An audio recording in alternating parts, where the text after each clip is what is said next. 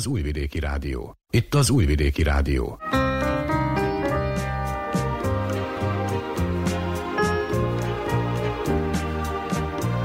Egészségügyi mozaik.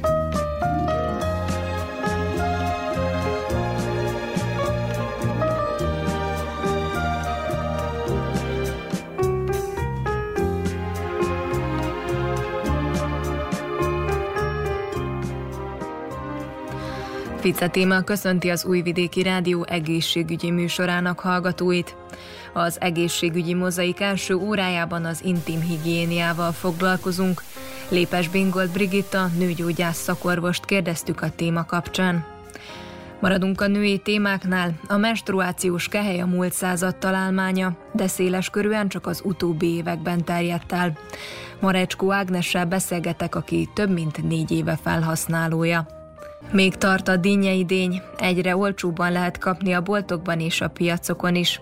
Dupák Evelén táplálkozás tudományi szakembertől tudtuk meg, hogy mennyi a napi ajánlott görög dinnye mennyiség.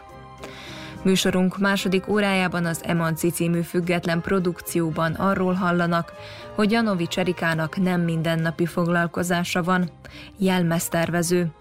Dolgozott színházban és filmen, illusztrál könyveket, ruhákat tervez, bábot készít, sejmet fest. Szépségről, divatról, stílusról és még sok minden másról beszélget Raffai Telecski Ágnes szerkesztővel. Ezekkel a témákkal készültünk mára, ha felkeltettük érdeklődésüket, tartsanak velünk. Ukicsevics Mihályló zenei szerkesztő és Novák Vassziljevics hangtechnikus nevében tartalmas időtöltést kívánok.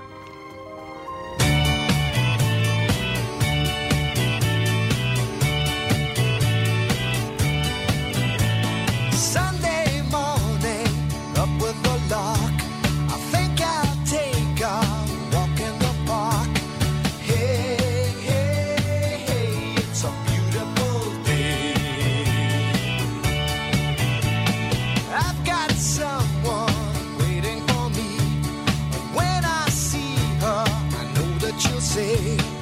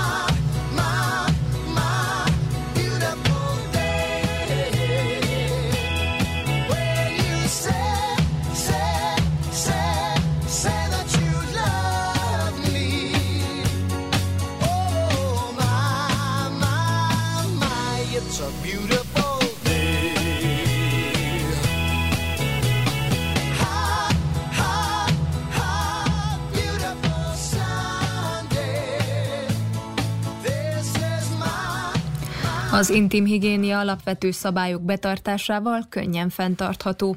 A hüvelyflórában megtalálható jótékony baktériumok savas kémhatású környezetet alakítanak ki. Ez a természetes savköppeny véd a kórokozókkal szemben. Ha ez felborul, akkor kezdődnek a problémák, mondja Lépes Bingolt Brigitta, nőgyógyász szakorvos.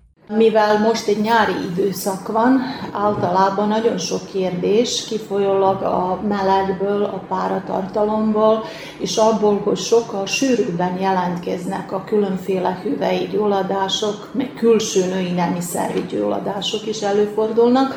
Ebből kifolyólag arra szeretnék beszélni, hogy mire kellene fölfigyelni, hogy ezt minél jobban ki tudjuk kerülni. Mivel a nyári időben általában melegség van, és általában mennek a szabadságok, a nedves ruhatár az minden esetre fokoz okozza ezeket a hüvelygyulladásokat. Én arra szeretném figyelmét fölhívni, hogy a hüvelynek van egy önvédelem is, amit nem lenne szabad megbolygatni. Ez az önvédelem abból tartózkodik, hogy ez a pH, a, illetve a savas pH a hüvelynek az, ami egy dolog, ami védi a szervezetet, meg a hüvelyt. Az körülbelül 3,8 és 4,5 között kellene, hogy legyen. A hüvelyben normálisan vannak gombák is, baktériumok is, de ők egy bizonyos egyensúlyban állnak. Ha fölbomlik ez az egyensúly, akkor előfordulnak a tünetek, amiket már észreveheti a páciens.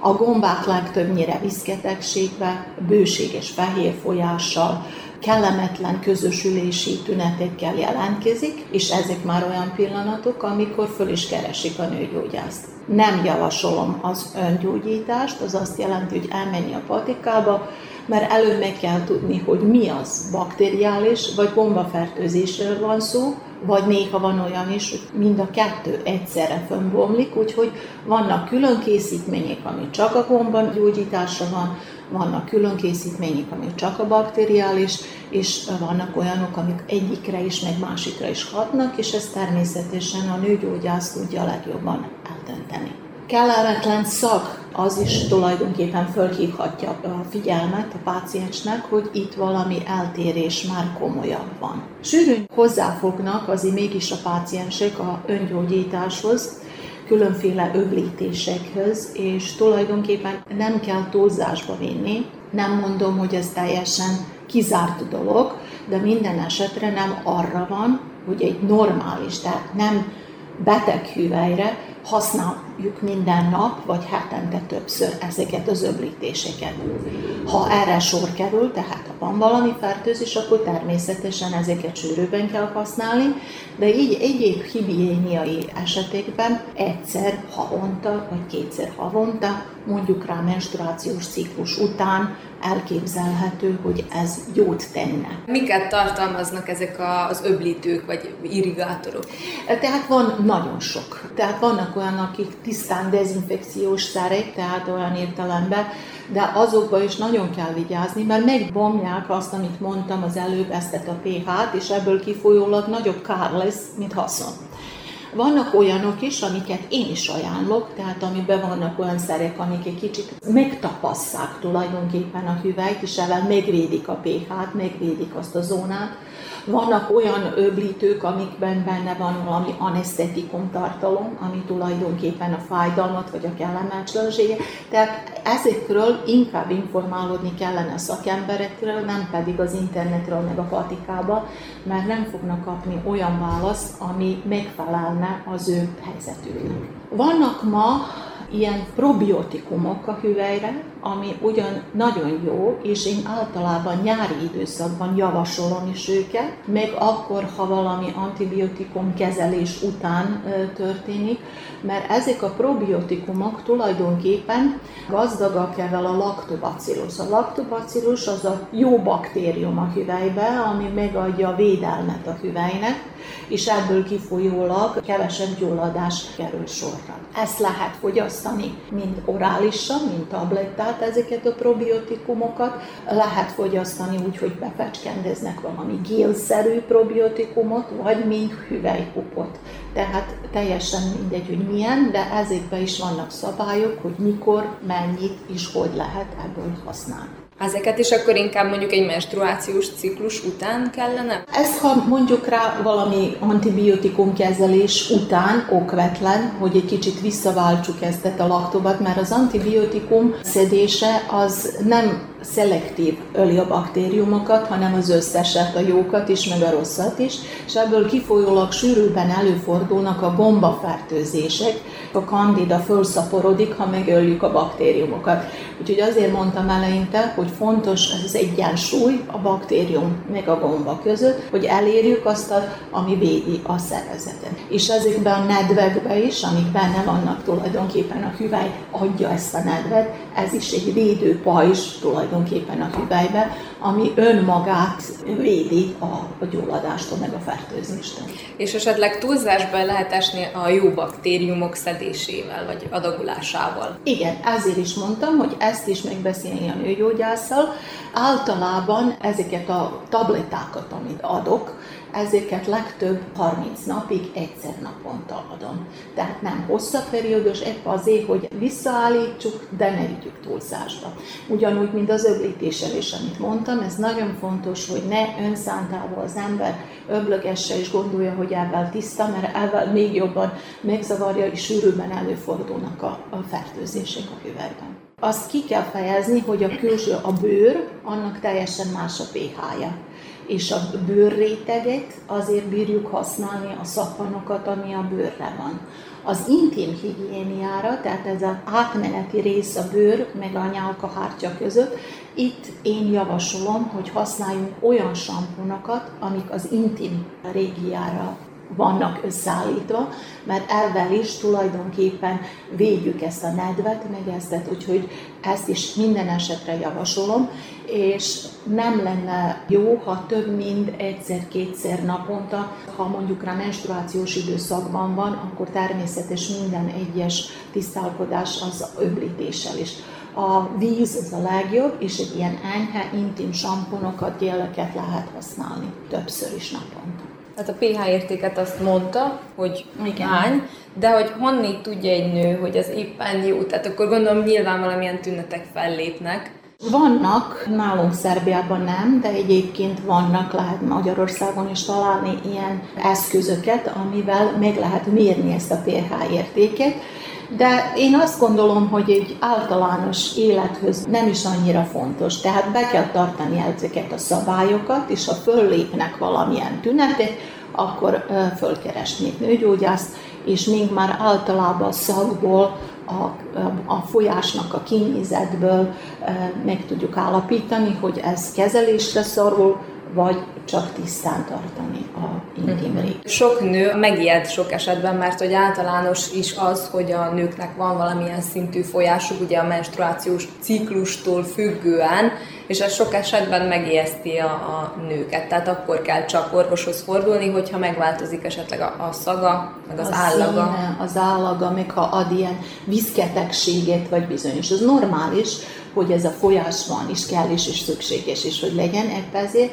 Úgyhogy ezt a folyás nem lehet totál leállítani, mert különben nem lesz mi, hogy védje a hüvely. Úgyhogy minden folyás, természetesen, ha fiatalabb az asszony, vagy ha olyan helyzetben van, hogy hormonálisan a második ciklusfázisban, tehát a menstruáció előtt szokott ez egy kicsit sűrűbb lenni, nyálkásabb lenni, de átlátszó és nincs rajta semmilyen szubjektív tünet, akkor ezt természetesnek találjuk és nem kell gátolni. De mi van akkor, hogyha fölborul ez a, az az egyensúly a hüvelyben, és én úgy tudom, hogy azt nagyon nehéz azért visszaállítani, hogy normálisan működjön. Nem mondanám, hogy nehéz, azért mert vannak eszközök erre, hogy mondtam már az előbb, ezekkel a probiotikum tablettákkal tulajdonképpen visszaállítsuk ezt a rendszert. Egy kicsit tovább foglalkozunk avval olyan értelemben, hogy bizonyos esetekben, aki, akinek hajlama van, olyan nő, akinek hajlama van, hogy sűrűben milyen hüvelyfertőzéssel küzdik, annak tulajdonképpen sűrűbben kellene ezeket a különféle probiotikumokat használni. Vannak nagyon jó vaginális kupok, amik hialuronnal, E-vitaminnal, meg kamilával vannak, tehát avval is egy kicsit tartsuk ezt a higiénia állapotot, és nem bontsuk fel a, a hüvei. Tehát akkor itt lényegében ez ilyen megelőzési fázis Igen. kellene, hogy legyen azoknál, akik tudják, hogy hajlamosabbak Mivel erre. az emberek individuumok, tehát minden nőnek van sajátossága, és már egy kicsit föl kell, hogy ismerjem, hogy én ilyen típus vagyok, és én ebből kifolyólag szükséges, hogy többször, vagy sűrűben, vagy egyszer hetente, ez egy kicsit olyan, meg kell találni mindenkinek azt az egyensúly állapotát.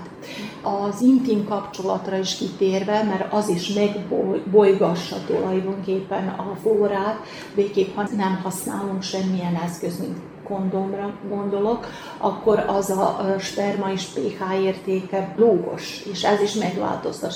Úgyhogy a közösülés után is, aki érzékeny, ki kellene, hogy öblítse ki kellene, hogy menjen vizelni. Tehát nem csak a hüvely véget, hanem a húgyhólyag véget is, mert sűrűbben előfordulnak a vízhólyag gyulladásos tünetek a bizonyos közösülések után, meg végképp most, mikor ezek a nagy melegségek. Beszéljünk akkor a, a betétekről, a tamponokról és a menstruációs kehelyről, ami most szerintem így az elmúlt években lett úgymond divat, de nem hiába. Kezdjük a végétől akkor szerintem, hogy mindenki gondolja, hogy ezek a menstruális kehelyek újabb dátumok, ami nem igaz mert ez még 1937-ben kezdődött Egyesült Államokba, csak a használata nem volt annyira elfogadott, mert előbb egy gumiból, azt kell tudni, ma meg organikus szilikonból csinálják, és abban van az előnye tulajdonképpen.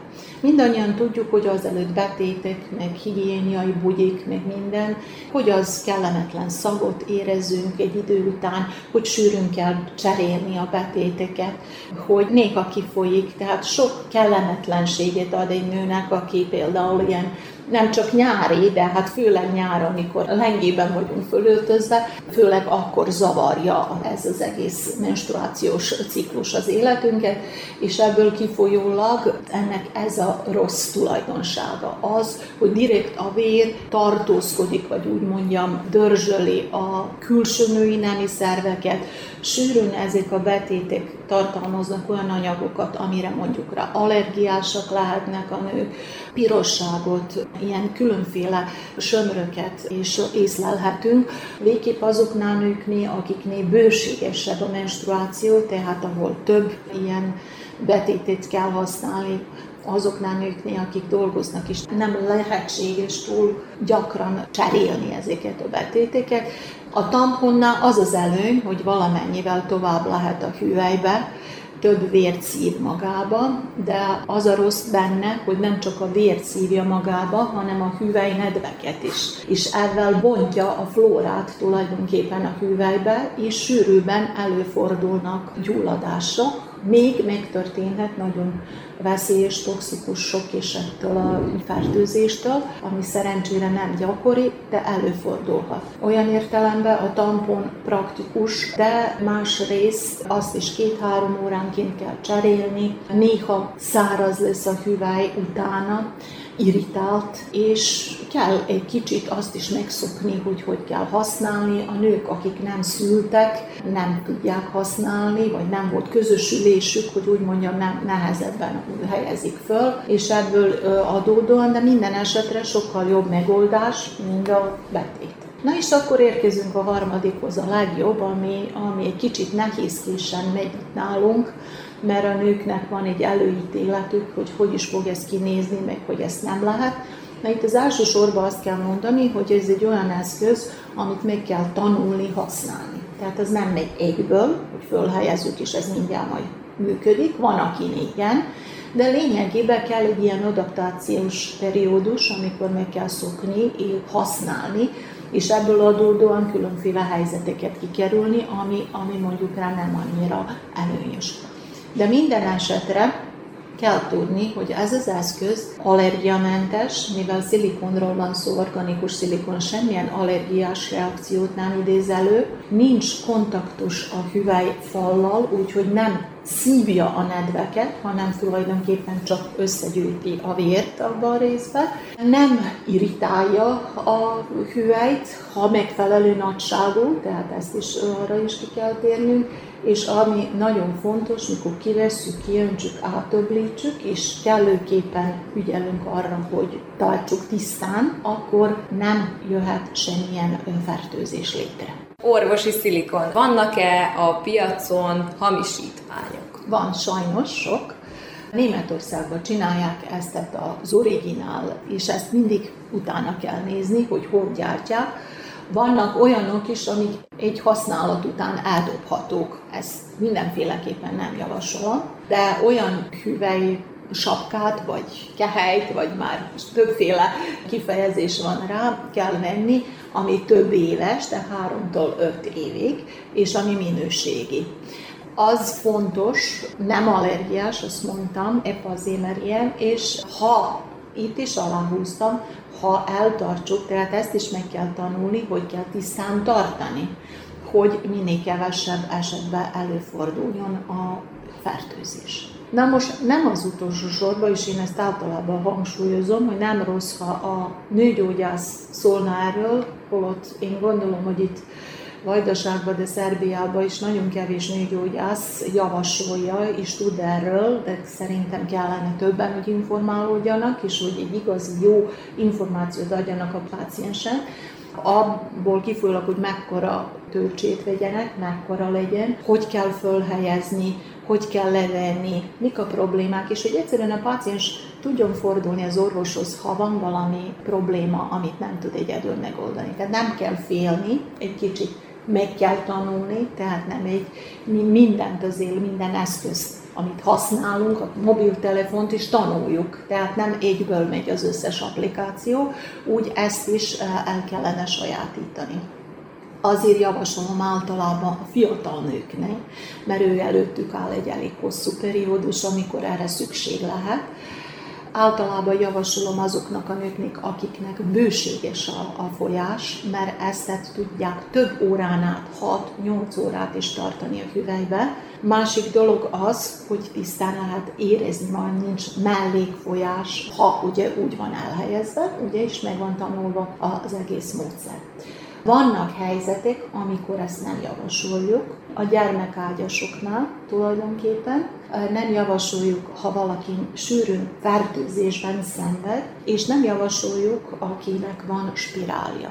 Tehát ilyen esetben ez nem az ideális, épp azért, mert itt kollektáljuk a vért, és tulajdonképpen az a vér, az ki kell, hogy menjen. Tehát azok az időszak. De minden más időszakban ez ideális megoldás, mert másrészt engedi a páciensnek, hogy egy normális életet vezessen, bír úszni, bír menni különféle gyakorlatokra, és nem gátolja a mindennapi életben. Ezzel az eszközzel viszont nem lehet közösülés, tehát ki kell venni, és akkor lehet közösülés amit én nem is húznak annyira alá, mert én személyesen nem, attól függetlenül, hogy egyes nőknek a menstruációs időszakban jól esik a szexuális kontaktus, meg szabad, én nem javasolom, mert épp nyitott a méh belülről, és sűrűben előfordulhatnak, könnyebben előfordulhatnak fertőzések, ha a közösülés a menstruációs időszak alatt történik.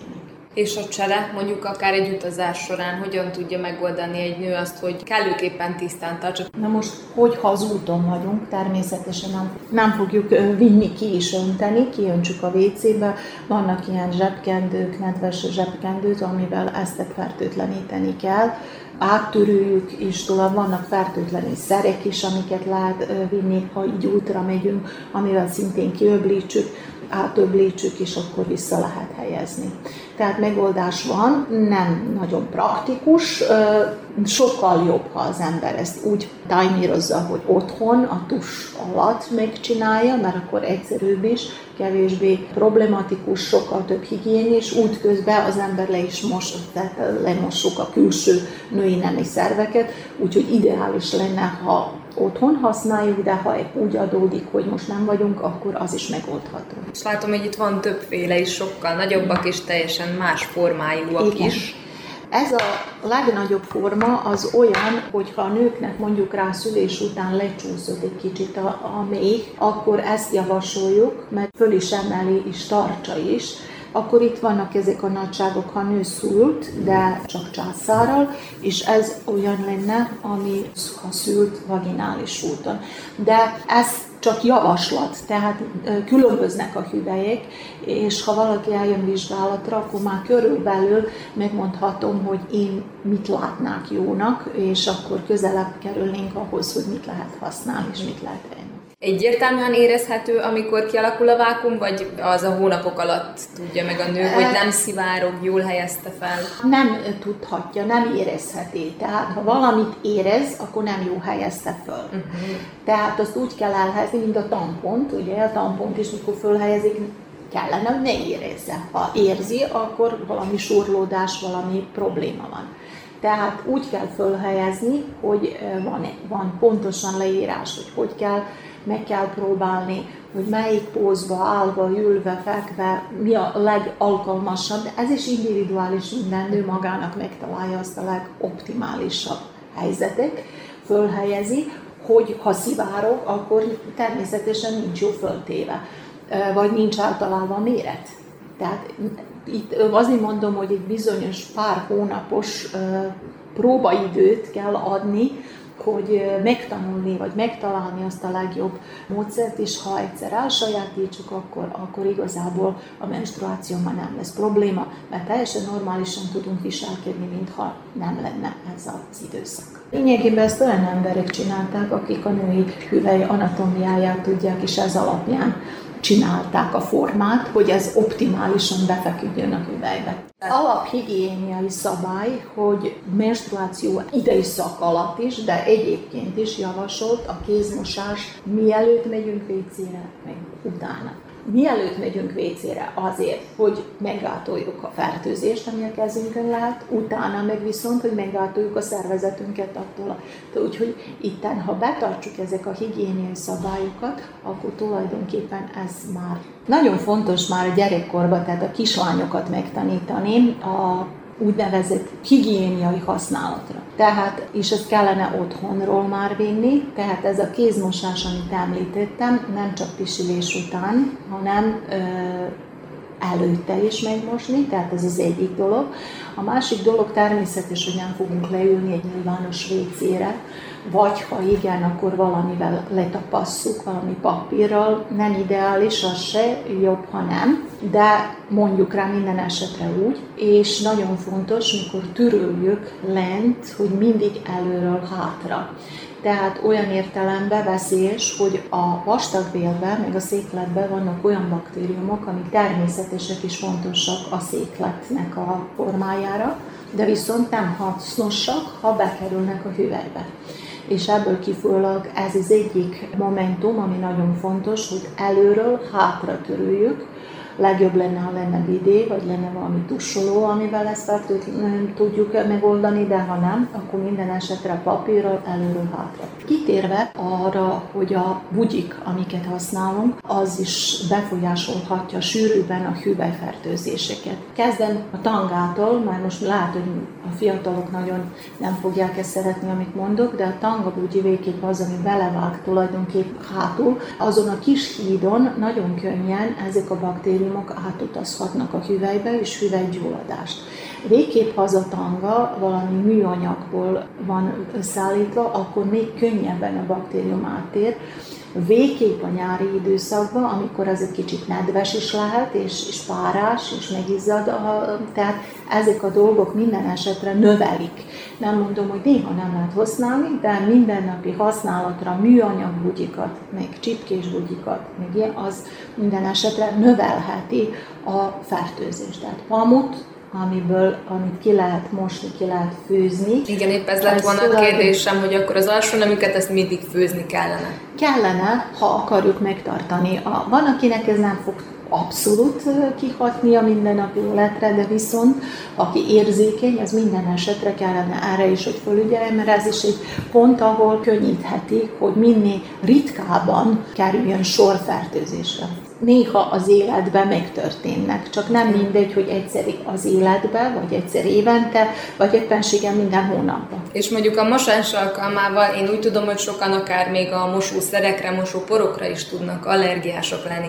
Erre milyen tünetek utalnak, hogy, hogy valaki arra is érzékeny? Mondjuk rá, hogy megváltoztassa ezeket a szereket, és az után jelentkezik például pirosság, sömör, viszketegség, akkor lehet, hogy az kihat. Vannak atópiás típusok, tehát nem csak atópia, nem csak allergia, hanem bőrallergiák is jelentkeznek, és ha valaki ezekre a mosószerekre érzékeny, akkor még azt is javasoljuk, hogy az öblítőket kerüljék, minél egyszerűen meleg vízzel mossák, főzzék át, de ne legyen vele kontaktus olyan értelemben, mert ez előidézhető újra.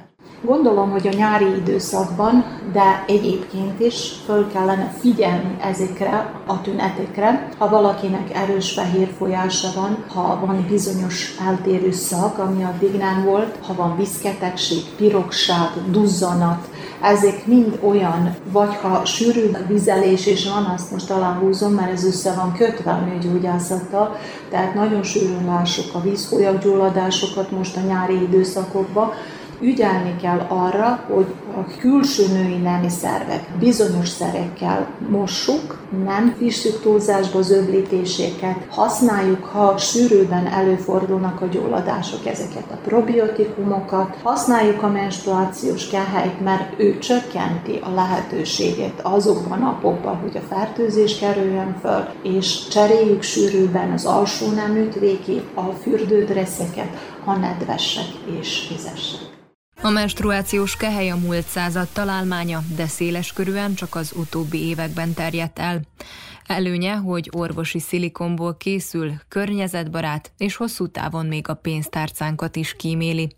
Marecskó Ágnest kérdeztem, aki több mint négy éve felhasználója az eszköznek. A menstruációs kehelyjel egy négy éve találkoztam, és azóta folyamatosan használom a mai napig is, és úgy érzem, hogy ezzel a kehelyjel én egész életem végéig, vagyis addig, ameddig ugye a menstruációm még meg lesz, addig én ezt használni fogom, hiszen ez egy nagyon szuper jó dolog, és mindenkinek csak ajánlani tudom. És hon hallottál róla, vagy, vagy hol tűnt fel előtted ez a dolog? Az internet volt a segítségemre, ott találkoztam először ezzel a fogalommal, nem is tudtam előtte, hogy ez létezik, hogy ez egy ilyen valós dolog. Én nekem az iskolába például ezt még nem tanították sehol, se az általánosba, se a, a középiskolába.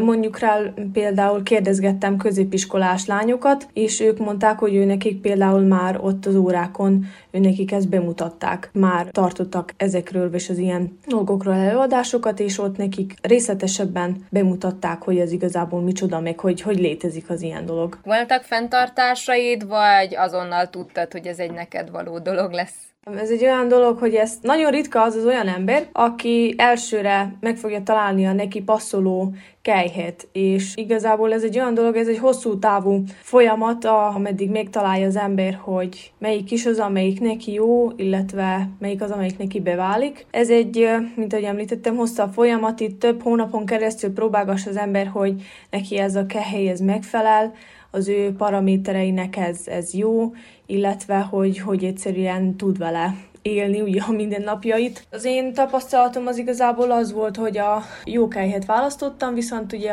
az a felhelyezési módszer, az nem egy olyan dolog, amit ugye az ember elsőnek tud. Több hónapon keresztül próbálgattam, és akkor utána viszont sikerült annyira kidolgozni ezt a módszert, hogy most már minden alkalommal, amikor felhelyezem a kejhet, akkor az úgy rögtön a helyére kerül és passzol. Ja, például valaki hosszabb útra megy, akkor ezt így hogyan tudja kivitelezni? Akár mondjuk egy cserét, vagy a fertőtlenítés. Igazából szerintem ez is olyan dolog, hogy most ki mennyire találja fel magát.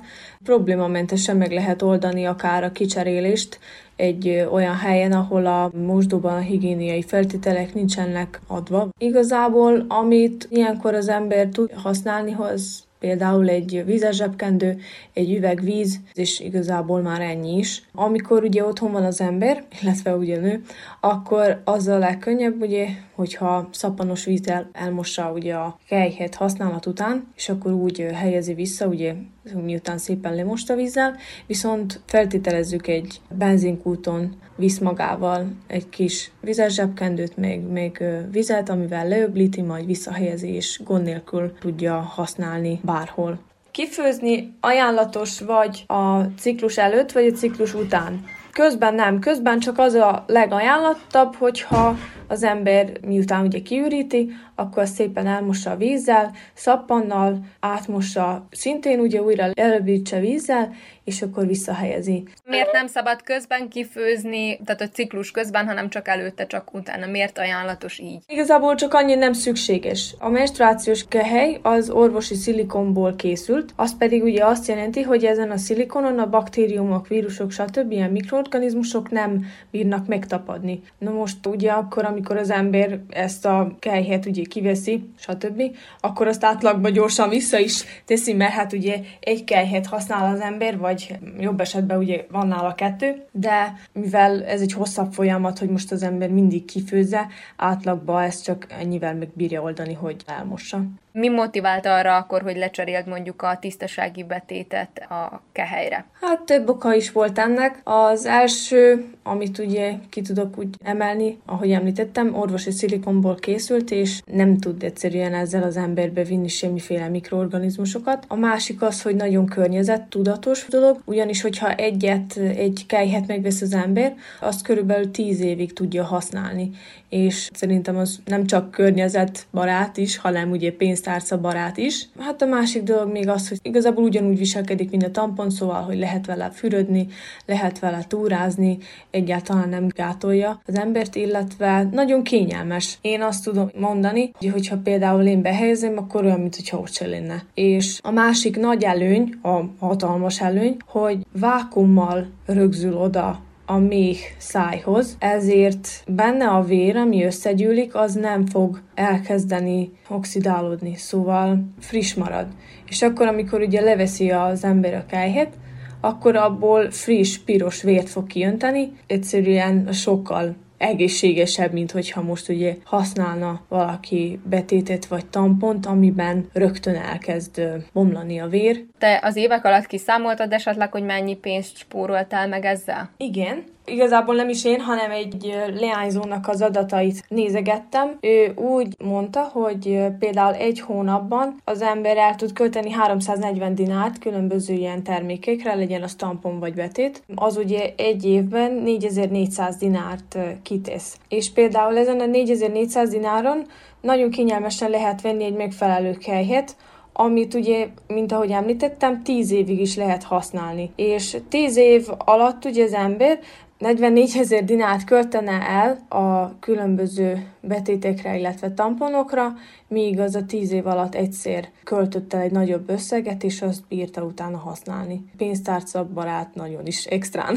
Amit tudok az, hogy fertőtleníteni utána még használat után, ugye ciklus után, vagy ugye ciklus előtt, lehet többféleképpen, lehet úgy egyszerűen simán, hogy tűzhelyen odarakja az ember vízbe, és egy 5 percig bugyogó vízben fertőtleníteni, de lehet mikróban is gőzfertőtlenítéssel, valamint van ilyen, ilyen célra kifejlesztett tabletta, és ezeket ugye mindig kell, vagy ugye használat előtt, vagy használat után, ez inkább ilyen biztonsági tényező, mert ugye, mint ahogy mondtam, nem tapadnak rajta meg mikroorganizmusok, de ezt azért mégis úgy mondják, hogy ajánlott.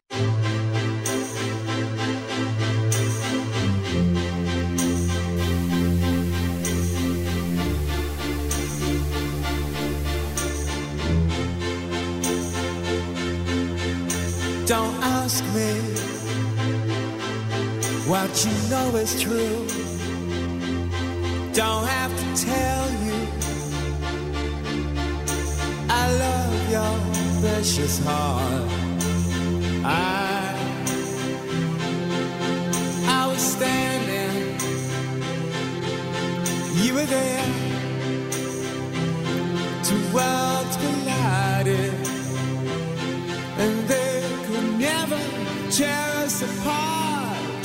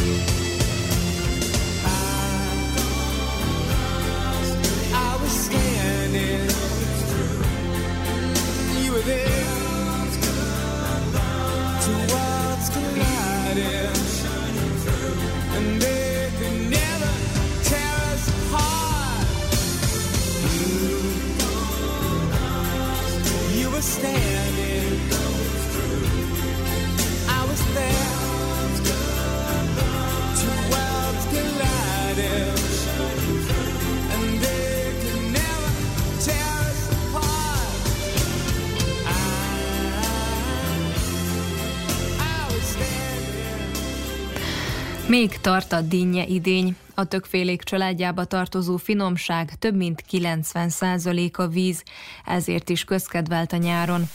Azonban kevesen tudják, hogy a görög dinnye glikémiás indexe magas, ezért nem jut túllépni a napi ajánlott mennyiséget. Dupák Evelin táplálkozástudományi szakember mondja el a tudnivalókat.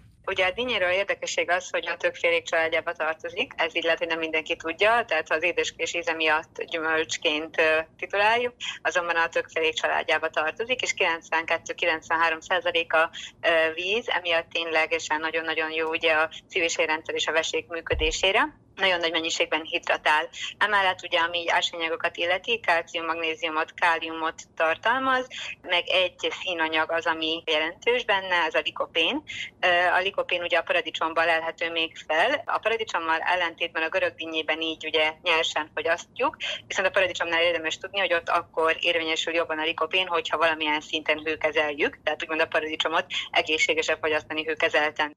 Hát körülbelül 10 deka görög dinnye tart tartalmaz 30 kalória energiát, és ebből 7,2 g szénhidrát. Na most itt elég fontosnak tartom azt, hogy kitérjünk arra, hogy ugye a fruktóz meg a glükóz milyen arányban van egyes gyümölcsökben, mert oké, hogy a cukorbetegséget meg az inzulinrezisztenciát latolgatjuk a gyümölcsök esetében, azonban ugye a FODMAP ételek, ez egy ilyen mozaik szó, ami arra utal, hogy bizonyos szénhidrátok hogyan szívódnak fel a vékony bélben, és nagyon sok embernek, szinte most már minden második, harmadik embernek panaszokat okoznak bizonyos FODMAP ételek, és ide tartozik a görög dinnye mennye is úgymond ez magas értékkel rendelkezik, mert 100 g-ra nézve 4 g fruktóz van benne.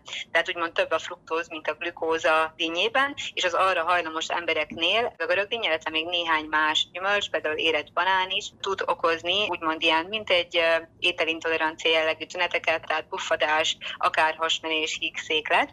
Úgyhogy érdemes olyankor, amikor valakinek ugye ilyen gasztrotünetei vannak, akkor ezzel is foglalkozni. A görög dinnye itt jelentősen problémát tud okozni dolgozni, ami pedig a kémiás indexét illeti magas, tehát 72-75 között van, ugye szintén egy kicsit függ attól, hogy betakarítás, időpontja, stb. Viszont ami azt illeti, én azt szoktam mondani mindig, hogy szezonális gyümölcsökből fogyasszon egy cukorbeteg és inzulinrezisztens is, a mérték a lényeg, illetve az időzítés. A, egy cukorbeteg a görögdinnyét, vagy egy inzulinrezisztens a görögdinnyét hetente mondjuk egy-két-három napon fogyaszthatja, ne a hét minden napján, 5-10 dekát egyszerre, illetve lehetőleg a gyümölcsöket, és nem csak a görögdényre vonatkozik ez, a gyümölcsöket a délelőtt folyamán fogyasszuk el az anyagcserénk miatt, mert úgymond kivéve, ha valaki ugye sportol délután, és mondjuk az előtt tenné be, mert úgymond akkor ugye még sokkal jobban elégetjük ezt az ebből származó cukrokat, energiát, mint mondjuk délután 5-6-kor egy ilyen ilyen típusú zsonnával. Tehát, hogy én soha nem tiltok semmilyen gyümölcsöt a betegségek esetén, főleg ugye az inzulinrezisztencia cukorbetegség esetén, viszont azért meghúzzuk a mértékben, illetve az időzítésben a határokat, és így úgymond mindenki tud előnyöket kovácsolni a szezonális gyümölcsök fogyasztásából. Egészséges emberként se, tehát hogy ha olyan emberről van szó, aki nem akar fogyni, meg nem is inzulinrezisztens, nem is cukorbeteg, nekik sem lennék 10 dekánál többet. Tehát ez alapvetően igaz a gyümölcsökre, hogy minden gyümölcsből a mérték az nagyon érték, mert hogy a vércukrot ingadoztatni fogja. Onnantól kezdve van egy vércukoringadozásunk, ugye gyorsabban leszünk éhesek, újra édességhez nyúlunk, és akkor ebbe a körforgásba benne ragadunk. Tehát a dinnyes egy telítő dolog, úgymond nem lehet tőle egy hosszú órákig jól lakottan lenni. Minél többet teszünk, ugye annál nagyobb vércukor szintünk lesz a vérben, és ugye annál nagyobb inzulin válaszunk lesz rá. Tehát én emiatt, ha még valaki napi szinten is fogyasztja, akkor is ezt a 10 dekát, mint felső határ ajánlanám. Itt az Újvidéki Rádió. Inte. Inte. Inte. Inte.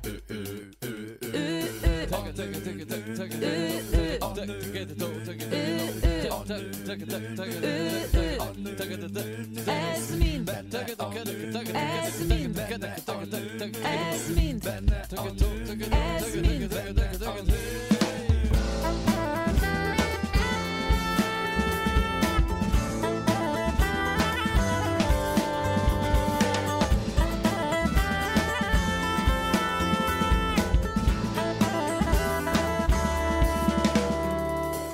Emanci, a női leg. Női témák nem csak nőknek. Minden héten az Újvidéki Rádióban. Ez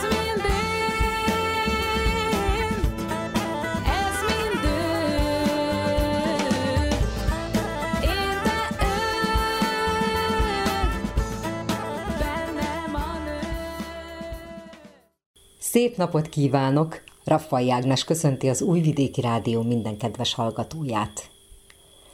Janovics Erikának nem mindennapi foglalkozása van. Jelmeztervező. Kosztümöket készít színházi előadásokhoz, filmekhez. Bábokat gyárt, díszletet tervez. Sejem sálakat fest, könyveket illusztrál. Csodálatos vizuális világa van.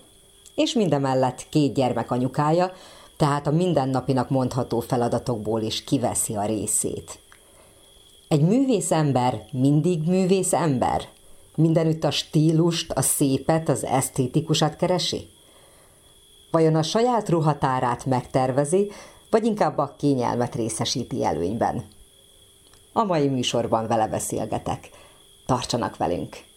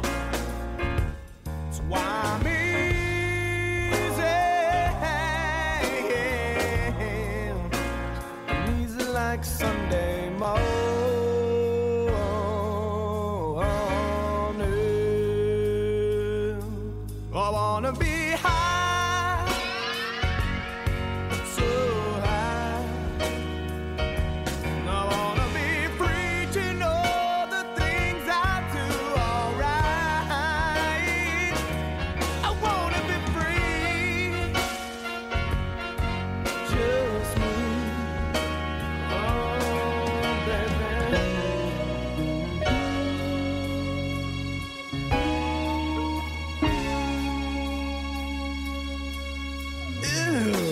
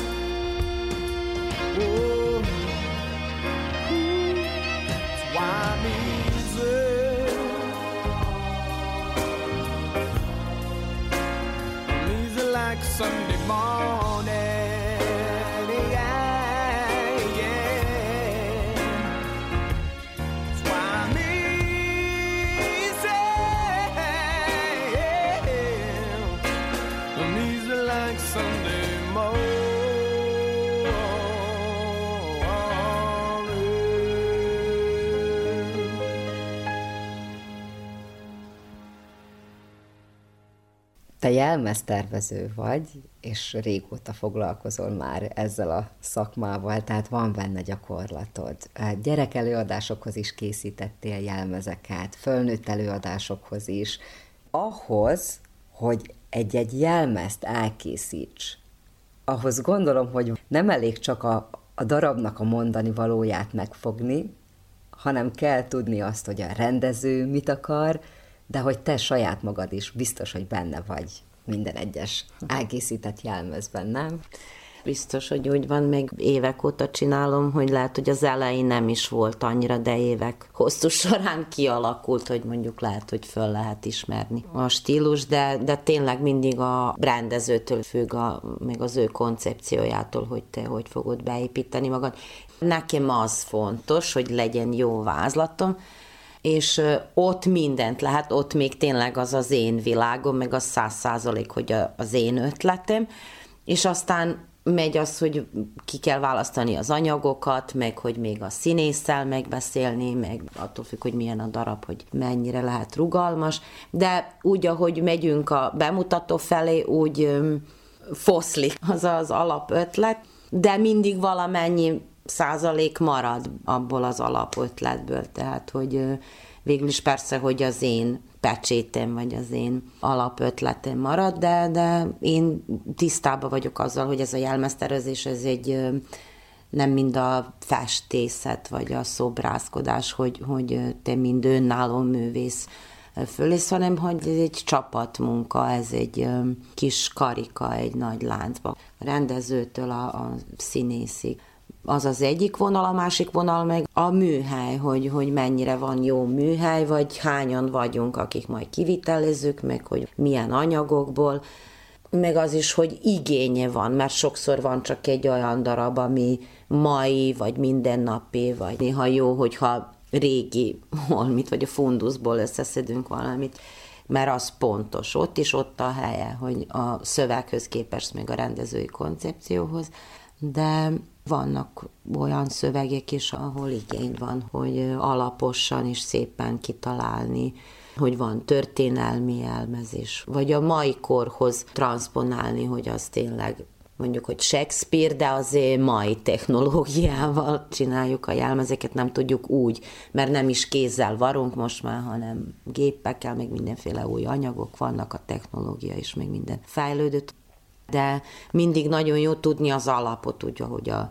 rajzolásba, nem tudom, a jelmeztörténelemből, vagy a művészettörténelemből, és akkor könnyű, ha az alapokat tudod, akkor aztán könnyű transponálni, vagy már magadtól valamit, a sok gyakorlástól, nem tudom, a mai világban is már valahogy a divat is, meg a jelmeztervezés is úgy összefolyt, vagy egészen a látványtervezés. Én Budapesten képzőművészeti egyetemen, posztgraduális képzést fejeztem, és ott látványtervezést fejeztem, ott közös volt a díszlet, jelmezés, bábtervezés, és Szerintem a mai világban már, tehát hogy nem is lehet külön elválasztani. Még a díszletjelmeztervező mindig kell, hogy összhangban legyenek a rendezővel, hogy közös vonalat kísérjenek a vizualitásba, tehát hogy ne menjen el az egyik ebbe az irányba, másik abba az irányba. Én szeretem, és csak nincsen olyan sok alkalom, hogy, hogy mondjuk teljes dizájnt, vagy teljes, hogy díszletjelmezbáb ez volt mondjuk alkalom, mert sok gyerek előadást csináltam, meg báb előadást, és azt szeretem is, mert ezekben a gyerek és báb előadásokban mindig olyanok a koncepciók a rendezőkkel, hogy fontos ez a látvány, és hogy mindig kell követni valami iparművészeti ágazatot, hogy vagy a textil fog dominálni, vagy nem tudom, a szobrászkodás, hogy fából lesznek. Úgyhogy tényleg na- nagyon szeretem, és nagyon élvezem ezt a munkát. Hogyha még egy picit a kosztümöknél maradunk, ott gondolom, hogy máshogyan kell gondolni a színházi kosztümökre, mert hogy abban mindenféle fura mozgásokat is tudni Igen. kell elvégezni, akár azt is figyelembe kell venni, hogy rendszeresen kell tisztítani például. Az egyetemen tulajdonképpen azt tanítsák, hogy képzőművészet az az alap hogy inkább szobrászat felé hajlon, hogy, hogy az vizualitásban érdekes legyen. Viszont mikor kezdődik egy előadás folyamatába, és hogy a színész kell, hogy fölvegye, akkor már ott teljesen más módszerekkel kell működni, mert a színész az első neki kell, hogy kényelmes legyen, ha táncos vagy mozgás igényes előadást, és akkor úgy kell tervezni már alapjában, hogy sok minden látványt félre kell tenni, ilyen látványos attrakciót a funkcióhoz, mert az az első. És, és tudom, hogy mindannyian, úgy, mint kezdőként az volt a probléma, hogy egyet tanultunk, hogy fontos, hogy nem tudom, minél pompásabb legyen, minél fodrosabb, minél nem tudom, hogy mindent megmutassunk, amit, és akkor kiderül, hogy a színházban meg igen, jó, hogy te tudod az alapokat, meg hogy ez minden is, és akkor jön a tisztítás, hogy nem, ez fölösleges, mert a színész a... És ezt idővel úgy rájössz, és, és vagy szereted, vagy nem szereted. Én emlékszek, hogy volt egy előadás, és csináltam egy musicalt, és valami gyönyörű ilyen férfi öltönyt csináltam, finom bársony és plüss anyagból, és akkor mondták, hogy de fontos, hogy a színész nem csak a főpróbákra, hanem a főpróbák előtt fölvegye azt a kosztümöt, és hogy kipróbálja a jeleneteket, mert nagyon igényes táncok vannak. Hát is mondtam, jó. És végignéztem, és az a gyönyörű szép öltöny végig söpört az egész színpadon, az egyik függönytől a másikig, és én így azt hittem, hogy szívrohamot kapok, nem éreztem jó magam, de akkor mondták, hogy most akkor itt van ez, hogy most vagy akarsz ezzel foglalkozni, vagy nem. Úgyhogy úgy döntöttem, hogy maradok. Idővel úgy tényleg megtanultam. És az a legszebb igazán, mikor te valahol a te ötleteidet is meg tudod tartani, és valahogy úgy megoldani, hogy a színész is tudjon mozogni benne, de nem csak mozogni, hanem hogy kényelmes legyen neki. És nagyon sok visszajelzésem is volt, gondolom, hogy jó érezték magukat a, a jelmezékbe, és hogy szeretik hordani, az valahol a legfontosabb. Már igazán azért is létezik ez a szakma, hogy segítsen a színésznek, meg az egész előadásnak.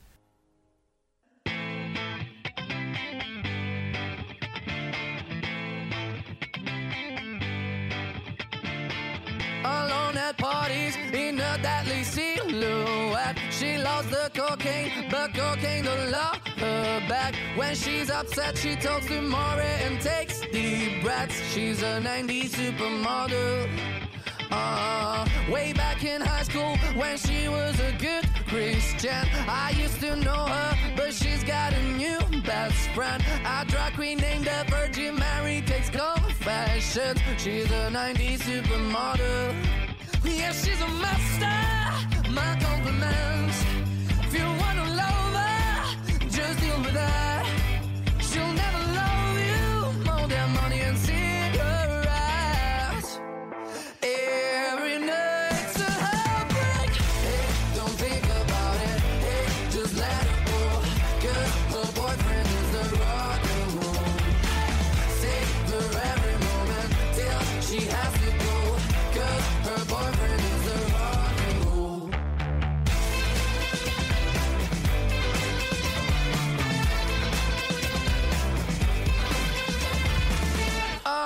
Parties. She's working around the clock when you're not looking. She's stealing your bossy out. Low waisted pants on OnlyFans. I'd pay for that. She's a 90s supermodel. Yeah, she's a master. My compliments.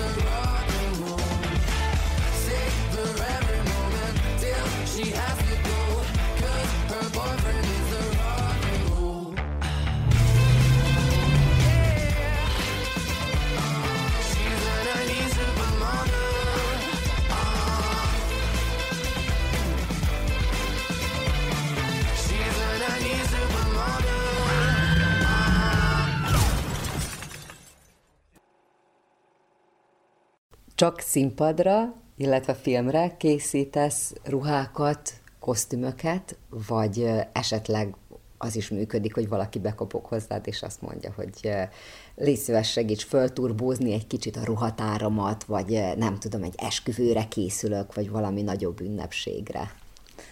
Van minden, igazán az, hogy évek hosszú során én nagyon sokkal foglalkoztam, ilyen divattervezések is voltak, meg filmre is terveztem, meg nagyon sok kiállításon is részt vettem, ahol mondjuk csak accesszoárokat, hogy csak nem tudom, táska, kendő, kiegészítőket csináltam, és ráadásul ez már pár éve, hogy mondjam, ez is a szakmám, vagy nagyon megszerettem, mert, mert régóta már ilyen sejemfestéssel foglalkozok, és négy évvel ezelőtt történt egy Lioni sejem gyár, meg textilmúzeum közreműködésével, hogy velük dolgozok, és csinálok nekik ilyen sejem tárgyakat, és na, nagyon szeretem. Ezt most is készülődök egy kiállításra, ami novemberben lesz.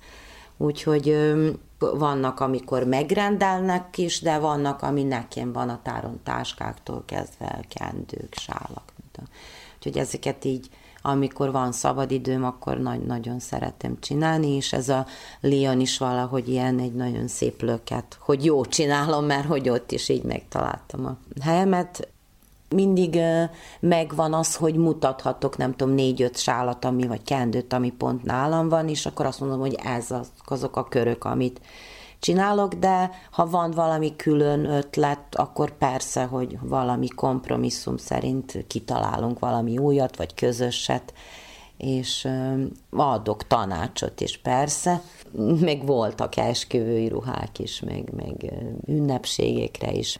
Hogyha te sétálsz az utcán, vagy nem tudom, valahová kiülsz kávézni, és úgy látod az embereket, ahogy a hétköznapokban járnak, kelnek, akkor úgy meg szoktad figyelni azt, hogy hogy öltöznek, mennyire harmonikusan, mennyire ízlésesen? Szoktam nézni, de meg kell, hogy mondjam őszintén, hogy inkább keresek ihletet a szereplőkre. Hogy sokszor nem azt nézem, hogy mi a szép, vagy nem tudom, hanem így nézelődök, nézd, és azt mondom, jaj, ez itt a buszállomáson, ez jó lesz erre a szereplőre, hogy ha észreveszek valami, nem tudom, sportcipőt, vagy valami kalapot, vagy övet, vagy hátizsákot, vagy lehet, hogy egészet is, és akkor azt mondom, jaj, de jó, ezt majd ezt lehet a akkor aktuális darabba erre, meg erre a szereplőre felhasználni. Így szoktam inkább vagy attól függ, hogy milyen feladatom az aktuális, és akkor azokra koncentrálok, és azt nézem, hogyha egy színházi darabot csinálok, akkor arra. Ha sejmeket festek, akkor meg viszont tényleg nézem, hogyha valami szépet látok. Tark, akkor a tarkára összpontosítok, vagy nem tudom, táskákra, én olyan ember vagyok, hogy én szeretem a feladatokat, és kapok feladatot, akkor megcsinálom, még duplán is megcsinálom, és akkor tárolom. Aztán valami másra egyszer csak felhasználom mindig csak azt a feladatot, ami van, akkor a, abba vagyok, és akkor azt, azt keresem minden a könyvekbe, az interneten, nekem vannak könyvek, olyan régi, még az egyetemista korom, meg régebbi is, és akkor a, néha gyorsabban is megtalálom a könyvbe az ihletet, vagy amit keresek, mind az interneten.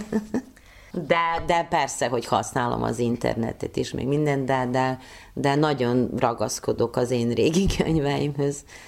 Te követed a, az aktuális divat hullámokat? Igen, de úgy, hogyha véletlenül valami kiugrik a épp valamelyik oldalon, és akkor jaj, tényleg most már kellene megnézni, de az a bajom, hogy már az utóbbi tíz évben szerintem semmi újat úgy nem lett találni, hanem az előző, vagy nem tudom, vagy a 80-as évek, most vagy a 70-es évek újra divatba jöttek, és akkor valami új anyagokkal, ami még, mert igazán csak a textil technológia, ami fejlődik, mert a szabás mintákban is már, ami hordható és normális, az, az már ki van találva, hanem ezeknek a az ötvözete a, a valami más konstrukcióknak, a, ezek az origami, meg az ilyen mindenféle különleges hajtogatás, ami, ami akkor nem csak papírba, hanem most a textilre kitaláljuk. Az inkább az érdekes, mert a formába tényleg szerintem minden már ki van találva, meg mindennek a történelmi korszakoknak, meg a mostani technológiának a az ötvözete, a, meg a divat bemutatók, meg az a bajom, hogy az semmi nem hordható. Az csak arra a pillanatra, az mondjuk mindegy színházi előadásnak egy része csak, hogy ők abban a tíz percben megmutassák azt a nem hordható furcsa formákat, és akkor mi van, ennyi. De tulajdonképpen egy mai nő, aki dolgozik, nem tudom, család, munka, autóból kibe, nagyvárosba, szerintem biztos, hogy csak a, a kényelmet. És nekem mindig ez a bajom, hogy a, a divattervezők is mindig egyszerűen vannak fölöltözve, fekete-fehérbe, klasszikus nadrág, póló, nem tudom, zakkó, és közben még teljesen ellentétben még csinálják a valami formátlan csak hogy minden áron valami furcsa legyen, nekem így ez a bajom a divattal, de persze szeretem a, megnézni, hogy mi, mi újság is. Sokszor az van, hogy hát én ezt már csináltam.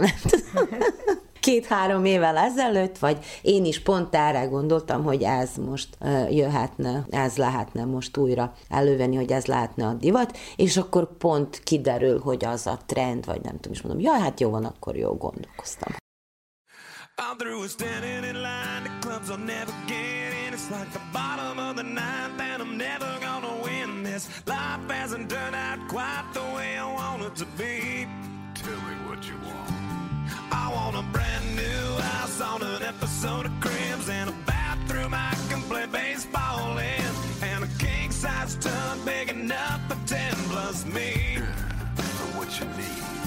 I'll need a, a credit card that's got no limit and a big black jet with a bedroom in it. Gonna join the Mile High Club at 37,000 feet. Been done. that. I want a new tour bus full of old guitars. Mine star on Hollywood Boulevard. Somewhere between Cher and James Dean is fine for me. So how you gonna do it? I'm gonna trade life for fortune and fame. I'd even cut my hair and change my name. Cause we all just wanna be big rock stars and live in hilltop houses driving 15 cars. The girls come easy and the drugs come cheap. Well, I'll stay skinny cause we just won't eat and we'll hang out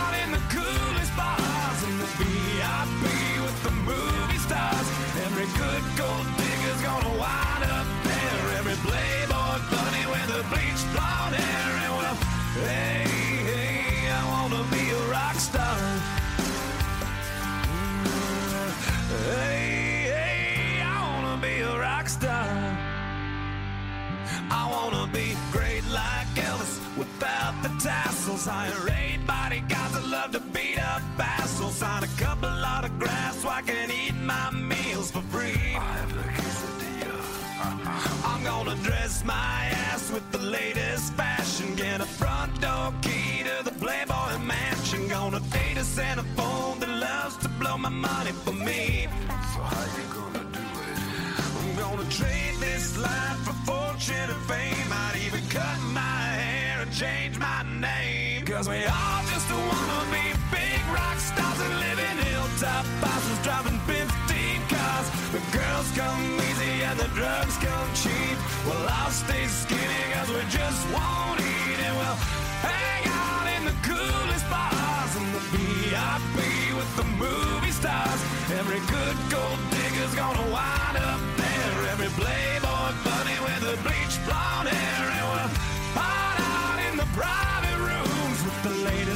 dictionary of today's who's who. They'll get you anything with that evil smile. Everybody's got a drug dealer on speed dial. Well, hey,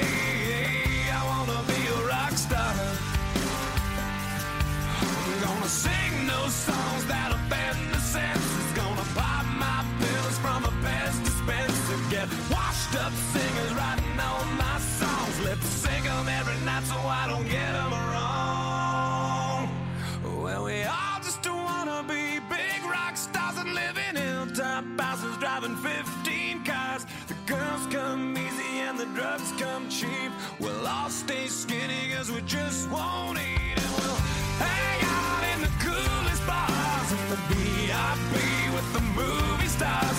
Every good gold digger's gonna wind up there. Every playboy bunny with the bleached blonde hair and we'll hide out in the private rooms with the latest dictionary today's who's who.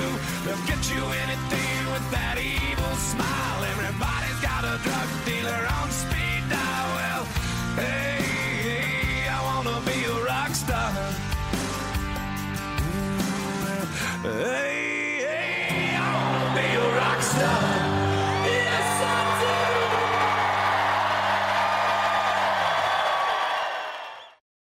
Gyakran mondják azt, hogy általában a bicikli szerelőnek is lyukas a bicikli gumia. te magad hogy állsz a divattal, az öltözködéssel? Szeretsz jól kinézni, és odafigyelni, és kitalálni magad, vagy inkább a kényelem az, amit előnybe részesítesz? Hát most megmondom őszintén, hogy nekem van egy nagy, hát most nem probléma, de hogy a jelmez tervezés, meg a díszlettervezés most már egyre jobban a fiatalok körébe azt jelenti, hogy ők tényleg tervezők, és a számítógépen megtervezik, és kiadják a műhelyeknek, hogy mit kell csinálni.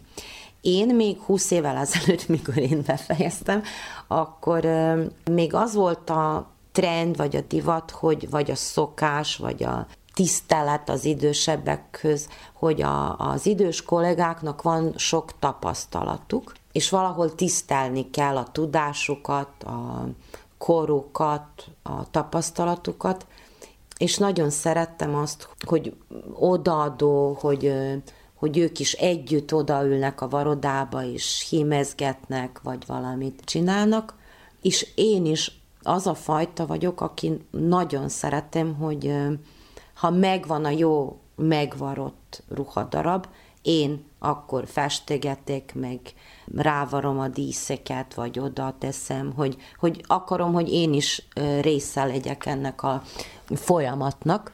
Ugyanúgy, amikor díszletet vagy bábokat csinálok, ott is szeretek én valamit megcsinálni a saját kezemmel. Sokszor kényszerből volt, mert kis műhelyekbe dolgoztam, és akkor muszáj volt nekem megcsinálni, ki is tervezni, még végig megcsinálni. Ezért valahol az öltözködésem is annak a funkciójában van, hogy mindig kényelmesen voltam fölöltözve, meg valahogy praktikusan már mindig valamit összekenytem. És én tényleg azt gondolom, hogy egy lehet művész, vagy hogy magas szinten csinálja, lehet átlagos is, vagy kisvárosba, vagy nagyvárosba is, de hogyha te megtervezted, hogy jogod is van, meg igényed is van, hogy te is azt csináld. Én nem tudom mind a varónő olyan jó megvarni, azért, mert ő minden nap ott ül, és ő ezt csinálja minden nap. És persze, hogy sokkal jobb, ha ő megcsinálja, mert ő ezzel foglalkozik. Én viszont azzal foglalkozok, hogy ez látványban is oké okay legyen, és teljesen normálisnak találom, hogy én mert szeretek festeni is, mert szeretek, nem tudom, dekorálni is, meg, meg hogy én, az én munkám, az én kezem vegyen részt ebbe az egészbe. Úgyhogy mondom, hogy mindig ez volt valahol. Na persze, hogyha bemutató van, vagy nem tudom, kiállítás megnyitó, akkor szeretek szépen fölöltözni, de még tart a munka folyamat, akkor mindig azt nézem, hogy tényleg nagyon praktikus legyen, és hogy nem szeretik, nem tudom, kötényeket, kesztyűket, mindig festékes a kezem. Illusztrációval is foglalkozol, hogyha jól tudom. Hát igen, ez most az előbb is említettem, hogy az egyetemen, mondjuk Belgrádban is, meg Budapesten is nagyon nagy a hangsúly, mert ugye ezek ipar és képzőművészeten vannak ezek a szakmák, és teljesen logikus, hogy, hogy nagyon fontos a rajz. És ők ott négy, meg öt évet tényleg arra tanítanak, hogy jó rajzod legyen. És van akt is van, krokki, rajzolás, festés, tehát hogy, hogy nagyon sok ilyen rajz tantárgy van, és ez az egyetem.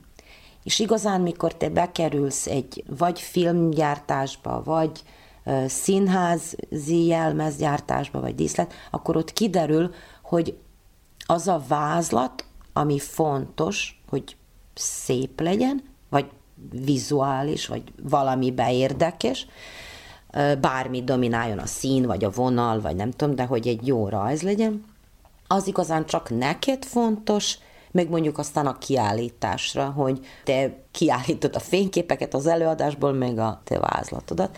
Mert ez a vázlat mellett, ez tulajdonképpen csak a maga a tervezőnek fontos, hogy maradjon az eszedbe, hogy mi most itt akarom ezt a kalapot, ilyen, olyan cipő, nem tudom, minden megvan, de az mellett kell sok technikai rajz, amivel te megmagyarázod a varodának, hogy mit kell csinálni, vagy nem tudom, ha díszlet, ha báb, tehát hogy van sok technikai rajz, és a végén meg a végeredmény meg az, hogy most akkor attól is függ, hogy mennyi pénz volt, vagy nem volt, hogy milyen anyagot tudtunk venni, hogy igazán az, ami legjobban illett volna, és amiből tényleg jó lett volna, vagy muszáj valami kompromisszumot tenni, hogy mégis veszünk valami olcsóbb anyagot, mert ezért meg azért, mert ugye ez egy csoportmunka, és a végén a végeredmény a lényeg. És ebből kifolyólag én mivel nagyon jó megy ez a rajzolás, valahogy oda kerültem ezekbe a vizekbe is, hogy könyveket illusztráljak. Az elején csak ilyen címlapok voltak, aztán idővel fölbátorodtam, és valahogy összehozott a sors a Csikmónival is, és akkor nagyon sok könyvet már együtt csináltunk, most is készítünk egyet, úgyhogy nekem ez igazán annyira közel áll hozzám, hogy mintha terveznék egy, egy báb előadást, csak nem a szöveg, hanem most a vers, vagy a mese, hogy ugyanaz, hogy ez az én munkám, és úgy érzem, hogy most nem veszem el valami, nem tudom, grafikusnak a munkáját, hanem ez, ez az én részem. Most például az Interetnóra is egy festményem volt, és akkor úgy megbeszéltük, hogy hát ez, azt mondták, akarjuk ezt, a festményt a plakátra, és akkor átcsináltuk. Úgyhogy nagyon sokat vázlatozok, rajzolok, és akkor ők lehet, hogy pár évig állnak a fiókba, vagy a polcon, és akkor egyszer csak vagy előveszem ihletnek valami új előadásnak, vagy megtalálják a helyüket valami könyvbe, vagy itt van valami plakáton, úgyhogy csak az a fontos, hogy az ember nem tudom, csinálja azt, amit szeret, meg, meg nekem tényleg mindig a rajzolás terápia és szeretet és meg élvezet. Tehát, hogy minden az egybe, hogy mindig, ha boldog is vagyok, ha szomorú is vagyok, ha jókedvű vagyok, ha rossz kedvű vagyok, mindig rajzolás az kiskorom óta az, ami, ami életbe tart, vagy ami hajt előre, vagy ami minden nehéz és még boldog pillanatban is föntart. Meg az, hogy tényleg nem tudok egy napot úgy elképzelni, hogy, hogy valamit nem rajzolok. Tep, tum, tararum, tep, tum, tararum, tep, tum, tararum, tep, tum, tararum. A női léttel hogy lehet ezt összeegyeztetni, hogy időszakosak a munkáid, tehát nem 6-tól 2-ig dolgozol, hanem amikor megrendelés van, amikor akció van, amikor próba folyamat van, akkor az teljes embert igényel, aztán vannak nyugodtabb periódusok is, de hogy közben belülről meg művészemberként gondolom, hogy folyamatosan zakatol valami benned, és akkor itt van a család, főzés, mosás, takarítás, és a többi.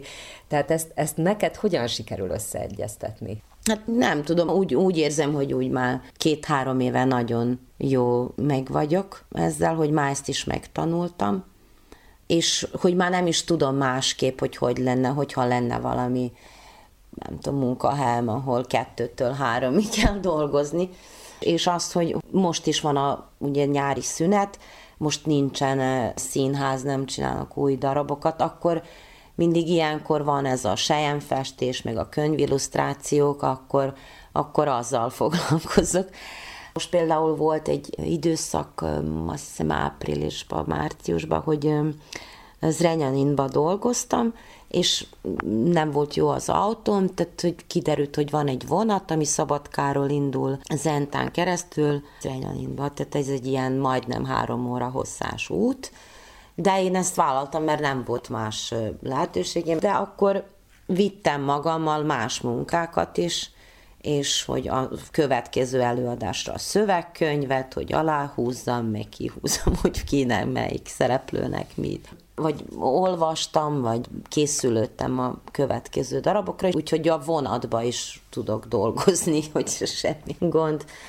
Még tényleg tudok a padlón is rajzolni, meg bárhol, hogy most már tényleg így megszoktam, hogy meg van az számítógép is, amit vihetsz magaddal, és akkor tényleg bárhol lehet, ha, ha jó megszervezed, még nem vagy túl igényes, vagy kényes, hogy most nem tudom, kell ilyen föltétel, vagy olyan föltétel, de gondolom, hogy ez idővel én is szerintem most valahogy vagyok olyan korba, hogy a nőiességim is, meg a külső is, meg a belső is valahogy úgy olyan jó egyensúlyba került, hogy nem vagyok se annyira fiatal, hogy nem tudom, izgulok, meg lámpalázam van, meg félek, hogy ki mit fog mondani, vagy vélemény, vagy nem tudom, mert most már úgy van nagyon sok díjam is, meg, meg rengeteg előadás mögöttem, meg önálló kiállítás, csoportos kiállítás, tehát hogy így úgy érzem, hogy most vagyok a legjobb korban, néha. Tep, tum, tararum, tep, tum, tararum, tep, tum, tararum, tep, tum, tararum.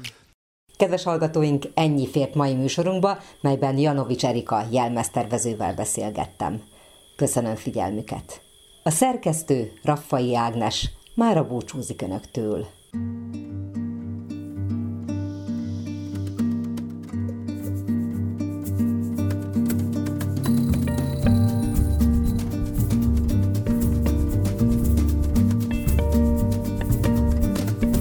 Saudade vem, vem me abraçar.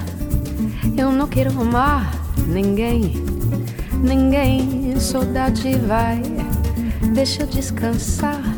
Já não quero amar ninguém, ninguém. Saudade deixa ela esquecer que quis amar. Saudade vem.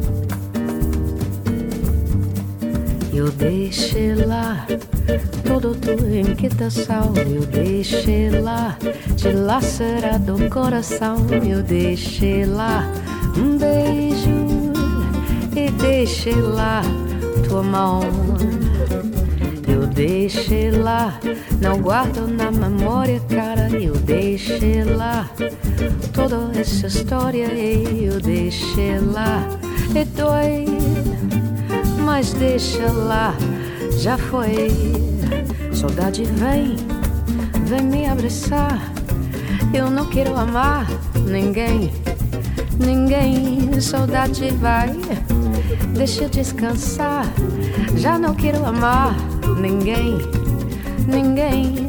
Saudade deixa ela esquecer que quis amar. Saudade vem.